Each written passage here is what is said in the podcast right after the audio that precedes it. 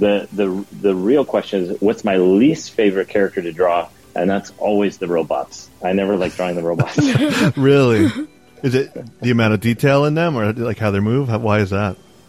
Yeah, it's it's um, all of that stuff. You know, they're I call it uh, artists call it line mileage. You know, when Okay. there's so much more detail and and the character may be simple to draw, but there's more lines you have to use to describe character, and then there's complications, and you think the character is going to be able to stand or walk or pose in this way, and then you realize, oh, they can't because that machine doesn't, that arm doesn't fit that over that body in that way, and oh my goodness, this character can't even pick anything up.